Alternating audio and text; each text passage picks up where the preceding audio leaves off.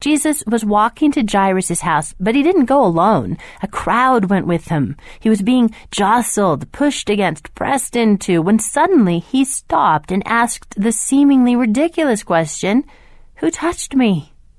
A woman came forward. She too fell at his feet and told him the scriptures say the whole truth. She had been bleeding for 12 years. She was getting worse. She had seen every doctor, done every treatment, and spent every dime. She only knew that if she could press through the crowds and even just touch Jesus' garment, she would be healed. It was illegal for this woman to be out with the people. She was bleeding. She was unclean. It was against the law that she, a woman, would touch Jesus, a man. But against all the laws and against all the odds, she reached out to Jesus. She pressed into him with everything she had, and she was healed. And Jesus thought she was awesome. Your faith has healed you. Go in peace.